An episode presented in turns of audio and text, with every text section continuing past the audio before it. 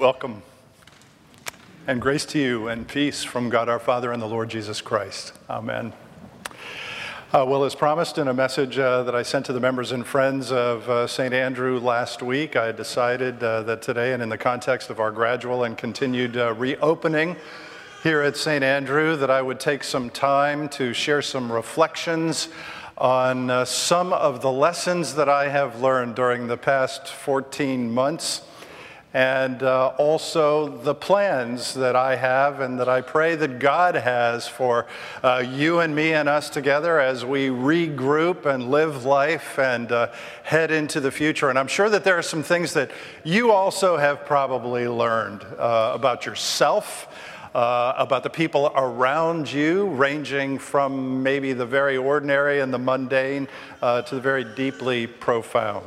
And so, for example, I know that uh, some of you learned that our church organ has a pedal board because you were mesmerized by the fancy footwork of Ruth Heilman during our online worship.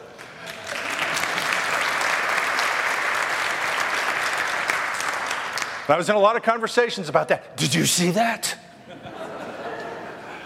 Uh, one of you learned and uh, shared with me that our children's messages are, to quote you, shorter, clearer, more to the point. Uh, than the longer sermons that followed. And I'm, I'm not going to tell you who that was, but uh, his initials are Paul O'Bean, who happens to be our former pastor's son. And uh, because I was home uh, more in the last 14 months than in the previous 14 years, uh, my wife Patty learned that I probably shouldn't retire. I mean, at least not anytime soon. So a lot of lessons uh, have been learned, and there are others that I could put into that miscellaneous category. But what I really want to do today is focus on some of the more, more overtly uh, spiritual uh, lessons of the pandemic, at least uh, for me. And I want to do it in the format of the late night uh, retired talk show host, David Letterman, and give you uh, today's top 10, except, of course, that these are serious. And even though uh, the guy who taught me how to preach said that we should never tell the congregation how many points we're about to make because you'll only hear them t- ca- counting backwards. And uh, so let me do the counting backwards for you today, uh, beginning with number 10 Get ready for the things that rock the world. Now, I've read about plagues in history books and uh, in the pages of scripture as well, and we've certainly had pandemics uh, afflict the world even in more recent times. In fact, I feel like these cicadas are leaving me with another plague that we have to deal with right now. But uh, this is the first time that any of us have experienced something that has had the power to shut down the whole planet and to change our way of life in a very short period of time. And what I learned in that is that living the Christian life is like a rehearsal for times like that, times like this, as well as the other trials and the, and the losses and hardships that you might experience in life. I learned that when you up your game, when you work on your prayer life, when you dig into the scriptures, when you worship faithfully, when you commune, when you serve, when you fellowship with people, you're getting ready for moments like this before they happen so that when they happen, you will not be shaken. And I know that this pandemic has certainly been hard enough, even for people of rock solid faith. But I also know that faith really does make all the difference in the world. And I've known way too many people who just weren't spiritually ready when their world got rocked, at least as ready as we could ever possibly be. Number nine, count your blessings. Because as the singer songwriter Joni Mitchell puts it, you don't know what you got till it's gone. Whether it's as simple as going out to dinner or running to the store for a gallon of milk or something that we take for granted and yet is profound as a friendship, a handshake, a hug, singing together in worship, which I have really missed, just like I've missed the church family and still miss some of them who I haven't seen in a very long period uh, of time. And so, my lesson plan for this one is to work just a little bit harder and seeing all of those things, both the ordinary and the extraordinary, as blessings from above and counting them instead of taking them for granted. Number eight, the church is not a building.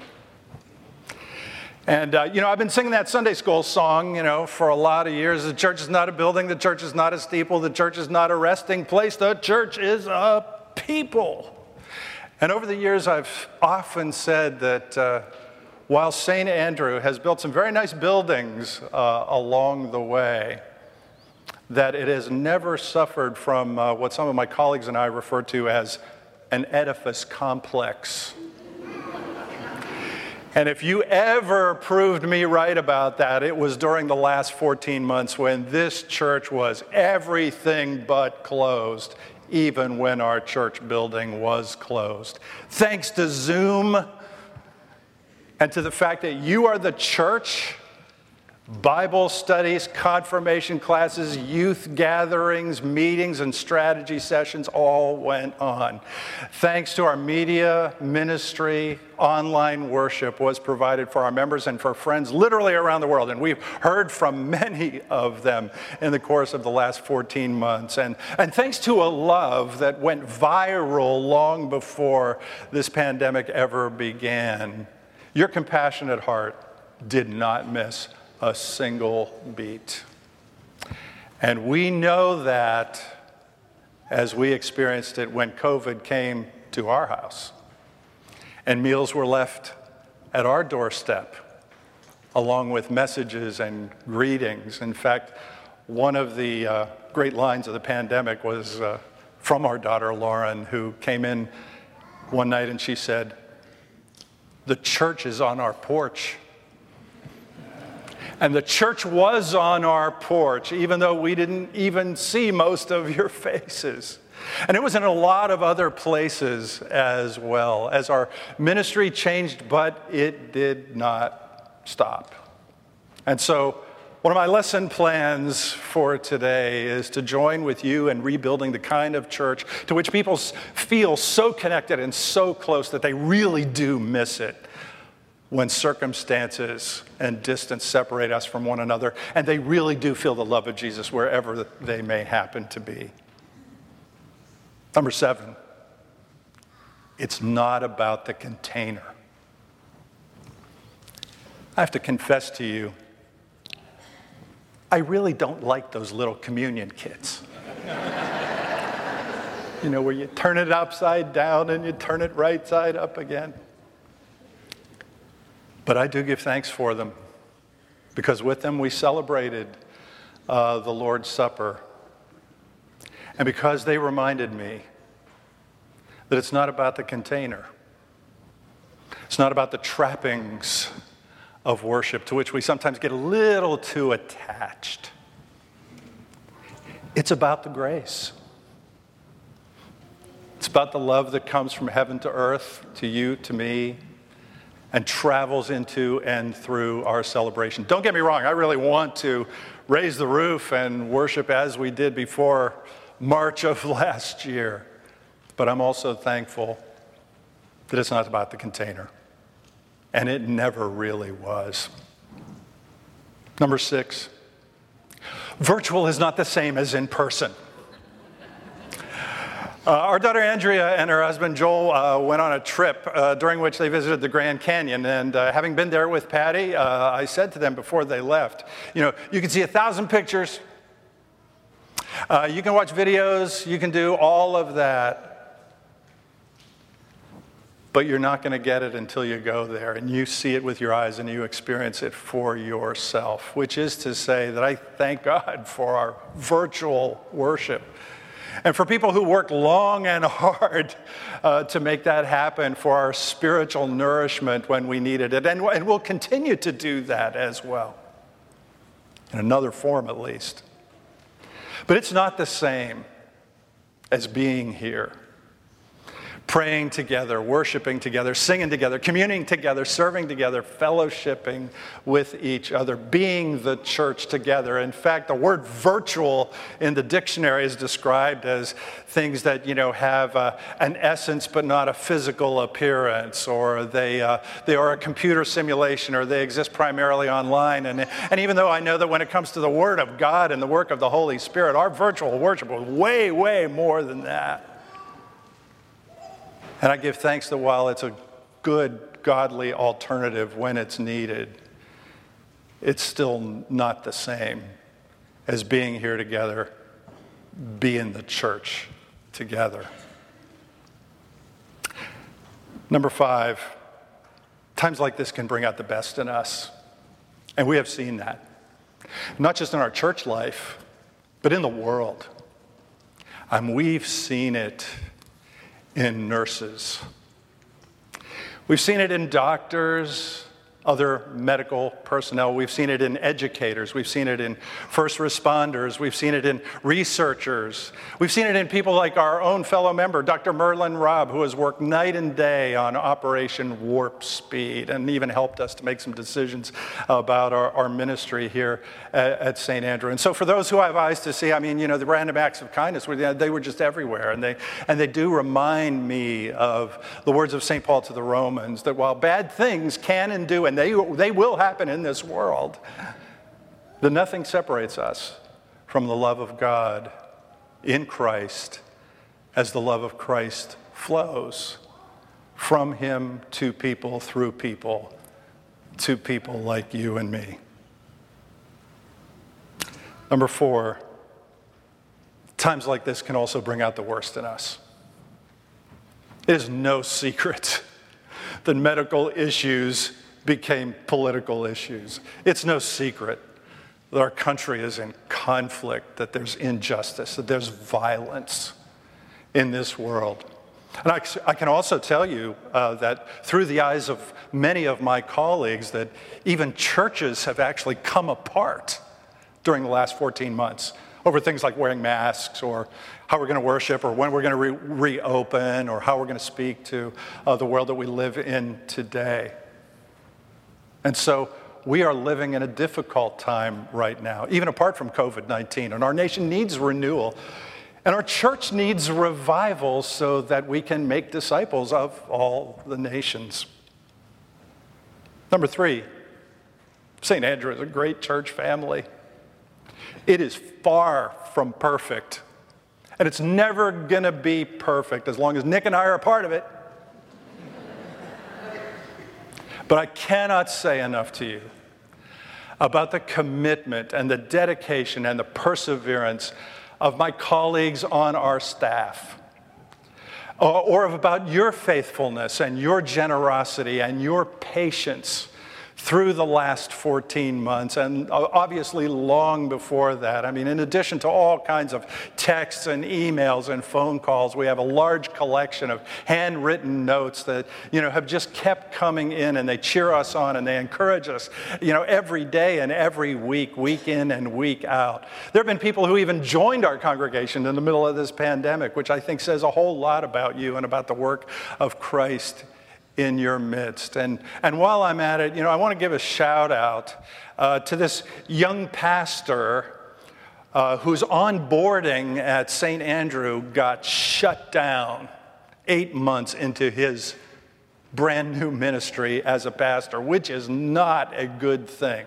Who then got COVID, who then got up and he fiercely served with a passion for the gospel and for you, especially when I got COVID and I had to stand down. And so, you know, one of the great lessons I have learned again is that St. Andrew may not be perfect, but it's a great church family with awesome leaders and a gifted associate pastor. Number two, don't hold on too tight to this life. But do hold on to your faith. Uh, when I went into the hospital in December, uh, I was feeling pretty lousy. And uh, frankly, I was told that uh, I wasn't even completely with it. Now, I also get told that even in my best days, but that's another sermon. Uh, but I will also tell you that, uh, you know, there were people who were a whole lot sicker than I was, and some of them didn't make it home.